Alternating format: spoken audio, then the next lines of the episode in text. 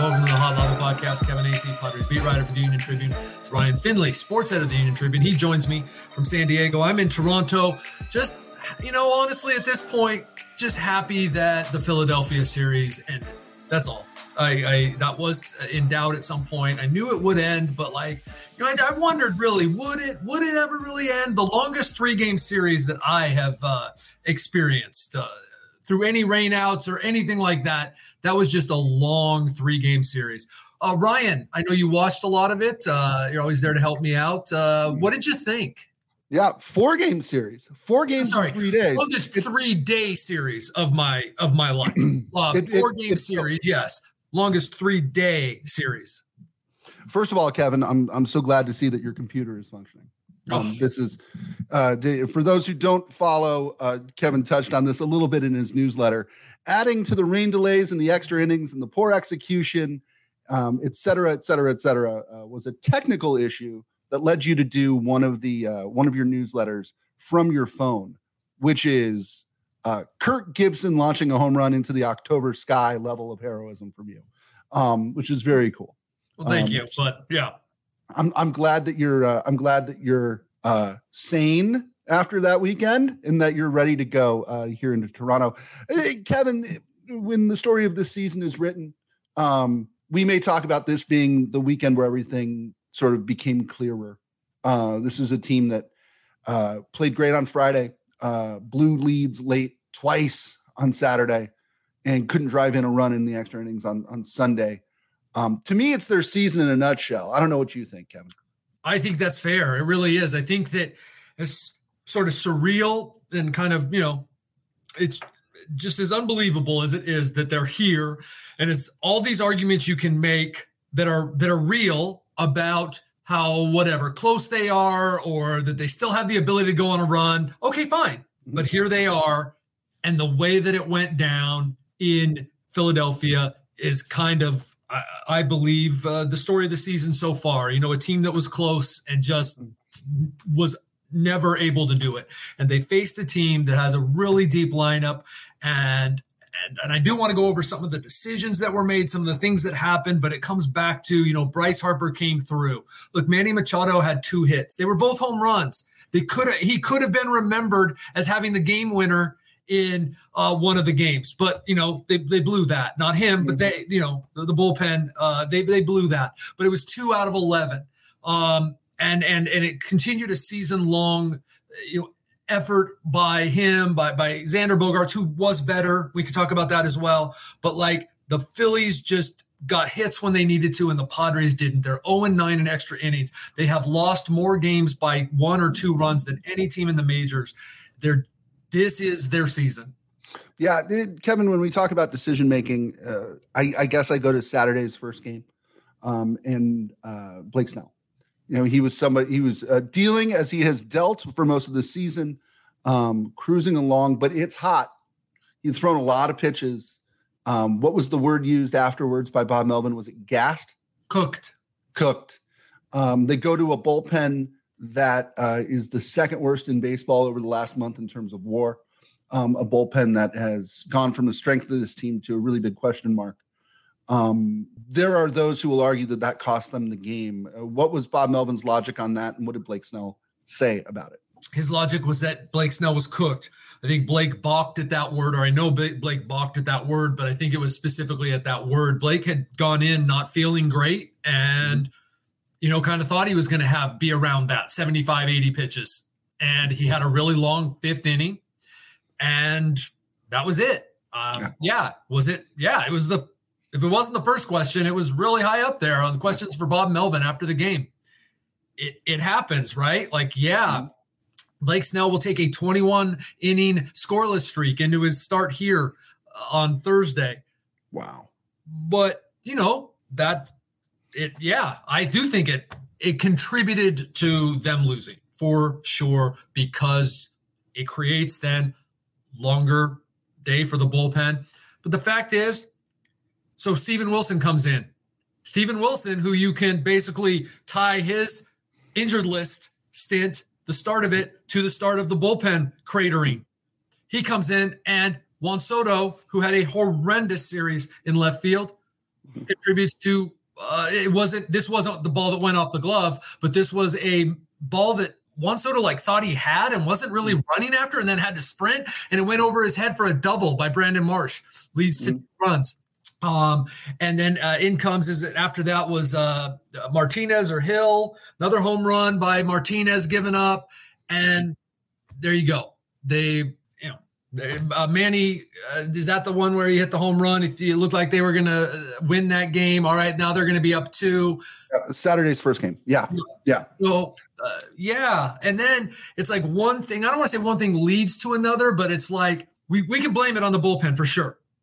But then there's other times where the offense doesn't come back or, or doesn't add on to a lead. Or then there's like the, the 10th inning. When I'm talking about decision making, if you don't mind if I go there, I've heard a lot about how Bob Melvin should have walked people in extra innings. Well, it works against the Padres. It's worked a few times in extra innings against the Padres because Matt Carpenter was coming up, or, mm. you know, whatever. It was the, you know, depending where you were in the, in the lineup, it, it worked. And I, I, I saw that argument put out there. So you walk Bryce Harper in the 10th inning. First of all, that's Josh Hader on the mound, who's allowed three hits to left handers. Now, it's a left hander that's named Bryce Harper. Fine. You walk him, you're bringing up JT Realmuto with the winning run on second base, not the tying run. Now it's the winning run. Okay. Mm-hmm.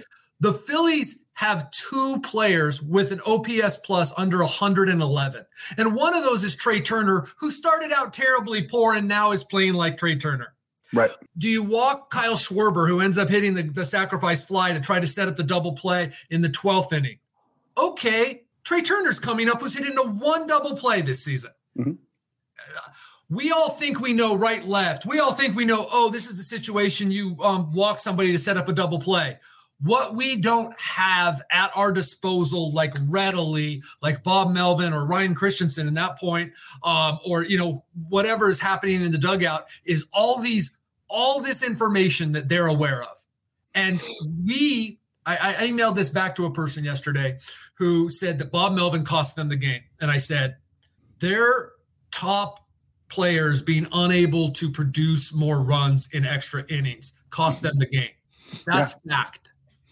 Yeah. Bob Melvin's decisions theoretically may have cost them.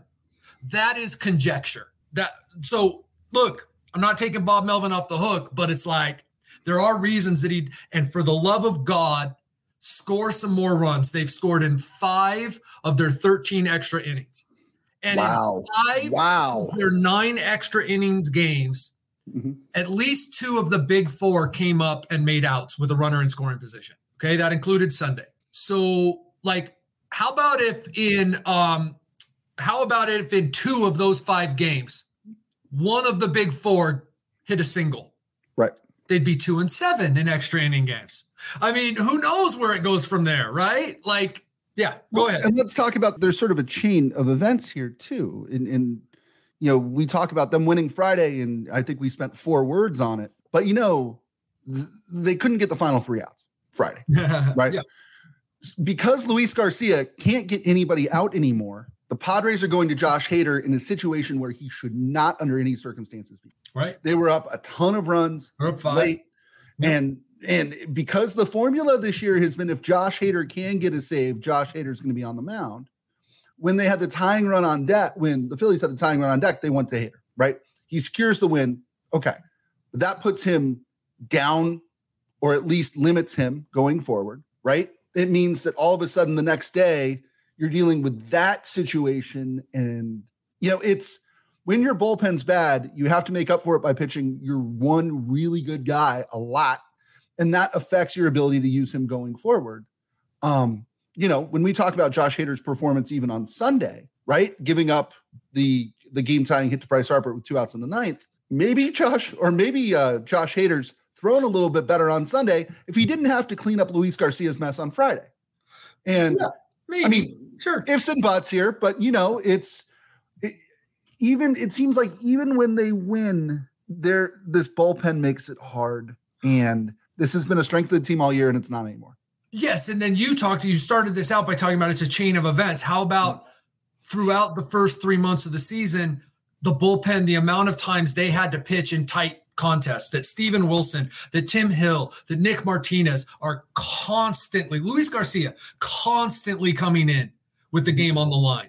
So mm-hmm. it's not just that, like, you know, Nick Martinez ranks third in appearances over a certain period of time in the major leagues. It's that Nick Martinez's 29 of his 32 appearances were with the game absolutely on the line. And yep. that does make a difference over time.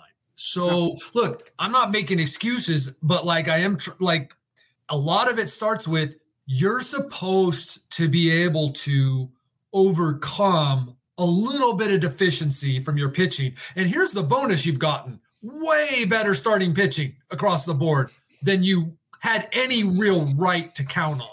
And yeah. you've wasted that as well.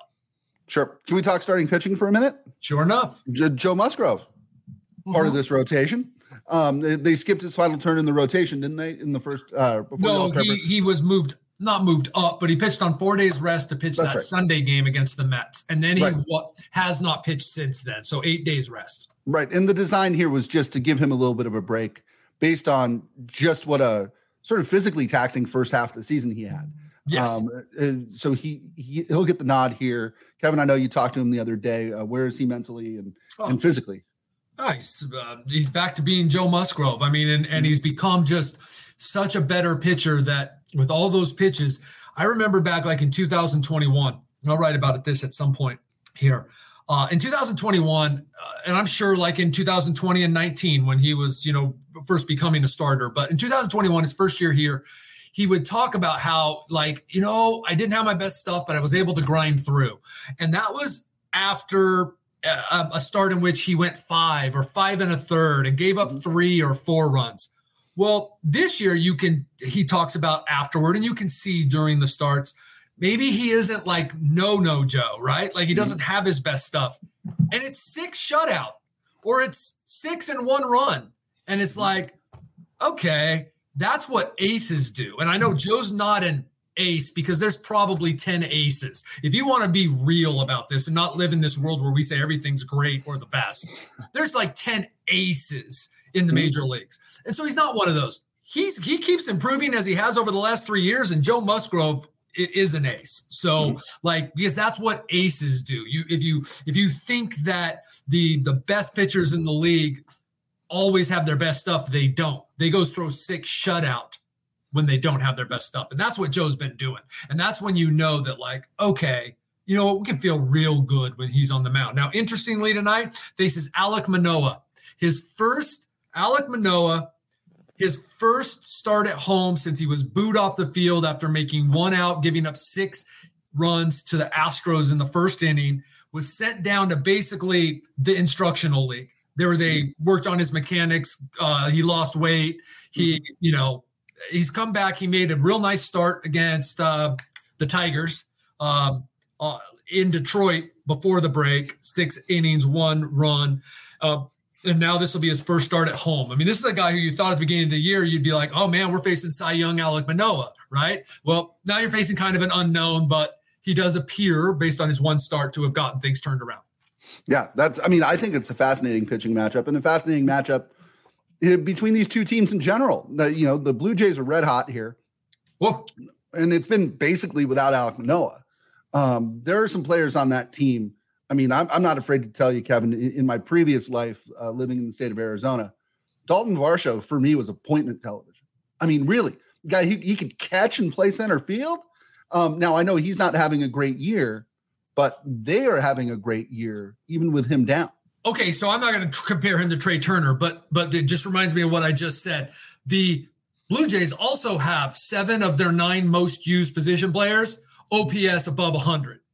Wow. One of them, who's one of the players who's not, is Dalton Varsho. But right. you know that he's dangerous at the plate. Mm-hmm. It's like there is no break. Does that sound like the Padres? No, mm-hmm. there is no break in their lineup. The Blue Jays. Yeah, it's and that's. I mean, even in the when we, when they were playing the Phillies, you know, not to sorry, I, I feel like I'm whining here, Kevin, but even when they were playing the Phillies, man, that's a tough lineup to have to get through. Mm-hmm. That is a tough lineup to have to get through. Um, no. The Padres on paper should be every bit as good, if not better. And just the lack of performance by their big four. uh, is, I mean, I think it's the reason why why they're in this mess. And and you were the first, and you were the first one to point that out, like in May. Um, well. Uh, yeah, if I, I don't know, I did feel like I was, if I wasn't the first, I did feel like I was like yelling into the wind because people wanted to focus on Austin Nola and Trent Grisham. Because I mean, I don't know why exactly that there was this reluctance to say, hey, what about Manny Machado? Like, mm-hmm. like I'm Manny's biggest fan. I mean, you got to understand something. That guy's a huge pain in the ass to cover. But I will tell everyone, and sometimes other reporters look at me like I got three heads. I love covering Manny Machado. Mm-hmm. I love, he made the team I cover better. He made the team I cover relevant. He does incredible things on the field. I could care less that he's a pain in my backside. He is awesome, but I got to hold him accountable that he has not done what he is supposed to do in 2023. And mm-hmm. neither has Xander Bogaerts. Um, both of them maybe more hurt than they have wanted to let on. Bravo, whatever. Mm-hmm. Um, Juan Soto, I have a real hard time, a guy with a 420 on base percentage, you know, discounting what he does. But where's the impact? And then, especially when you have series like this in left field, right? Mm-hmm. Mm-hmm. Um, but I try to take out the fact that he's making all this money and that he turned, you know, he basically put a target on his back when he turned down $440 million. Like, that's a good player, but eh, is that like, the, where, where's the impact? Mm-hmm. Um, Fernando Tatis Jr., real hard. He's got a 136 WRC plus, I believe. Um, you know, has played in every game uh, that he since his suspension was over. It's difficult to get to down on him, but you know what? He's chasing a lot. He's swinging at everything in the zone, not just the pitches that he should be. Like Fernando Tatis Jr. could be far better than he is playing right now. So, uh, and now he and now he's hurt. Yeah, yeah, I think he was going okay, but yeah, it's something that you got to keep an eye on here with him playing on the turf. Maybe he gets a DH day here, and uh, but yeah, hurt his ankle on on uh, Friday night. Was it Friday night? Was it Saturday during the? It honest to God, it was. Did I mention this? It was the longest three day series I covered. yeah, yeah, it's it's it's crazy, uh, Kevin. I, there's been a lot out there with some of the national guys writing and, and speculating about whether the Padres will be buyers or sellers. Uh, has I know we're only four games in the second half of the season. Uh, has the results of that Philly series changed your opinion on, on what they're going to do? Well, as if my opinion matters. And here's what I think that everyone should responsibly do. There should be like asterisk when we're writing, you know, when you're writing about the Padres and what they might do. Every one of us should have an asterisk, a disclaimer that says, honestly, have any of us ever really known what Peter Seidler and AJ Preller are going to do? No. Right? You hear stuff from inside the organization, and these are people in the know, and it goes the opposite. And it's happened to me a thousand times. I'm exaggerating, but it's happened a lot. Um, it look, they have. I know for a fact things that these two have said to people or said, um, told people, and three days later it's changed. I'm not saying they were lying at that time. I'm saying like you know what? They run this organization differently and they talk to fewer people. They're, right. they, they, uh, Peter Seidler and AJ Preller are not your typical baseball people. There's not a lot of talking going on. So let me just say, we don't have a freaking clue what these guys are going to do. Right. What have they seemed like they're going to do? Be aggressive. Mm-hmm. I think the question then is how aggressive? And then if it goes poorly, you get swept here or you lose four of six here before you get home and you've now got whatever it is a week left before the mm-hmm. deadline then do they become sellers but i don't think at this point that they are sellers right they, they have a uh, if you believe the statistical projections here they have about a one in five chance of making the playoffs um i think logic says mm-hmm. do what you can get guys mm-hmm. for mm-hmm. Hader and Snell, uh, two players that are going to be free agents and probably aren't coming yes. back.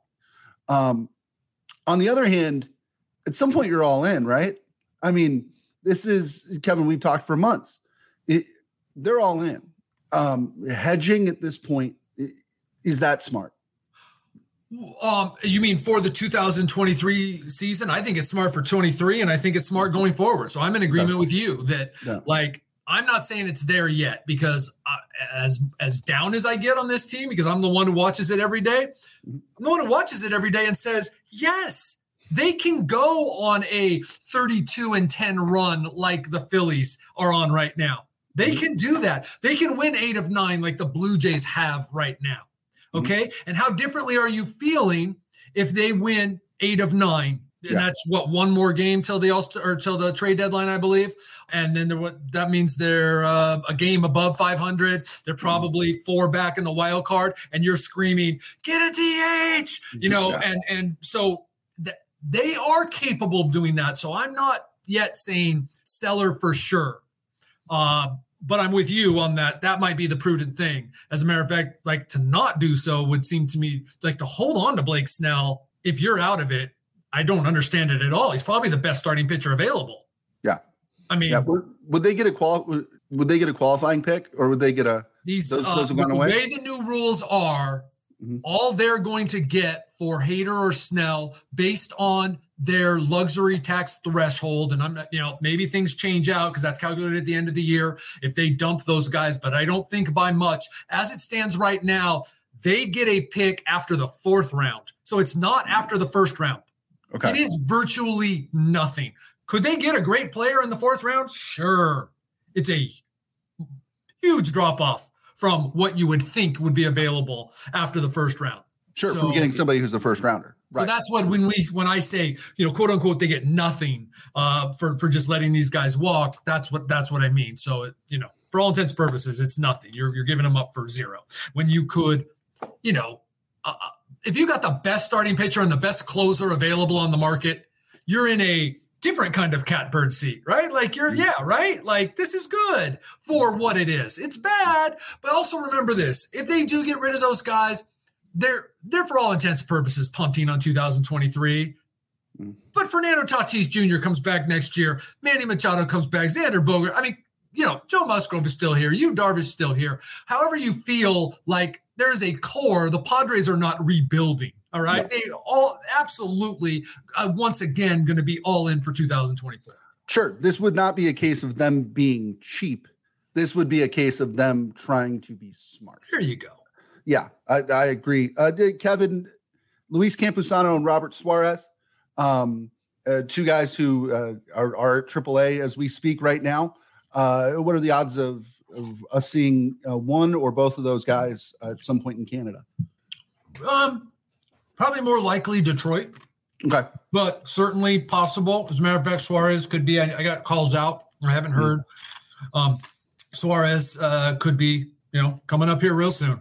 So, uh, but yeah, real real quick with the uh, the catcher and the reliever who was supposed to have changed everything. And and look, Robert Suarez finished last season as strong as as could be after getting his knee fixed. They also brought him along qu- quite a bit in terms of building his confidence first year in the majors. Hopefully, that confidence has you know uh, carried over at the big contract and look you can do this. And and now that uh, elbow is healthy he hits the ground running because they absolutely need that. Sure. Kevin uh, i usually put you on the spot at the end but it seems like we've already done that a little bit with trade talk and everything else. As you can tell behind me i'm moving in to my new home office. Yeah. i have a lot of stuff just kind of laying around can, can i give you just a little padre related show and tell Yes, as I always remind people, you know more about 90s Padres and early 2000 Padres than than most fans. Well, so this is even earlier. There's a black and white photo of Luke Easter of the PCL Padres. Wow. I got this from the San Diego Historical Society. Wow. It was hung in my office in my last job. I've got, I'll give you two more things. The baseball card set from when the Padres we're going to Washington. No. So if you can see the, hold on, I'll go up close. Oh, maybe can I? I don't know. Hold on. You can see it says Washington up there. Yes. So it's a baseball card set after they were when they were supposed to be going to Washington. So it's the top set from that year. And this is perhaps the coolest thing I own. Hold on. This is a letter and a ticket from Montreal. And I was reminded of this because you're in Toronto today from Montreal from the day Tony Gwynn got his 3,000th hit. Wow. I actually called ahead of time. This was back pre sort of pre good internet, at least back when the, the, the World Wide Web was the thing. 1999, right? Is that correct? August 16th, 1999. Okay. I, or uh, I'm sorry, the game was August 6th. I was going to say August 6th because, yes, it was my fifth wedding anniversary. Yes. There we go. August 6th, 1999. Um, I called that morning and I said, I'm not going to go to today's game, but uh, I would like to buy a ticket and I would like you to send it to me. and they did. And because again, there were what 16,000 people that game. I mean, plenty of good seats still available. Um, my ticket cost me uh, seven dollars Canadian. Oh, that's great. About five and bucks at the time. Five bucks. But here's the best part. So when they sent it, they sent it with a note. Okay, dear sir or madam, on August 6, 1999, at Montreal's Olympic Stadium, Tony Gwynn from the San Diego Padres made history in his first plate appearance, reaching his 3,000th career hit plateau. The highlight came off right handed pitcher Dan Smith, making Gwynn the 22nd major leaguer to reach this mark. You ordered tickets from the August 6 game, and we are pleased to send them to you, along with this letter certifying their authenticity. Signed by their ticket office director, who had the world's most French Canadian name, Hubert Richard. My favorite. That is just the perfect little exclamation point on that letter.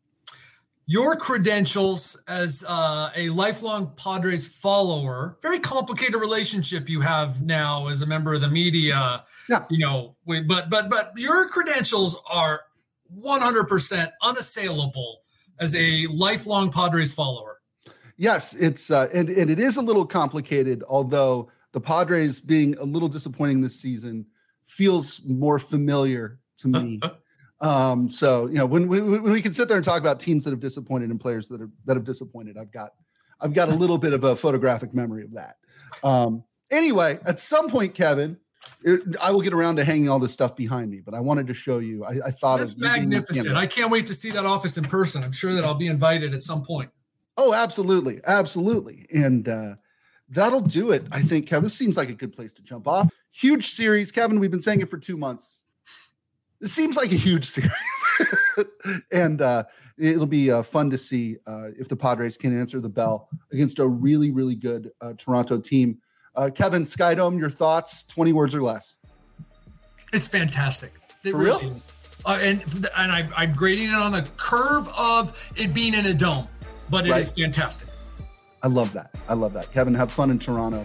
Uh, and we will talk next time before the Padres series against the Detroit Tigers. That's uh, that's another show, as they say. Uh, for Kevin Acee, I'm Ryan Finley.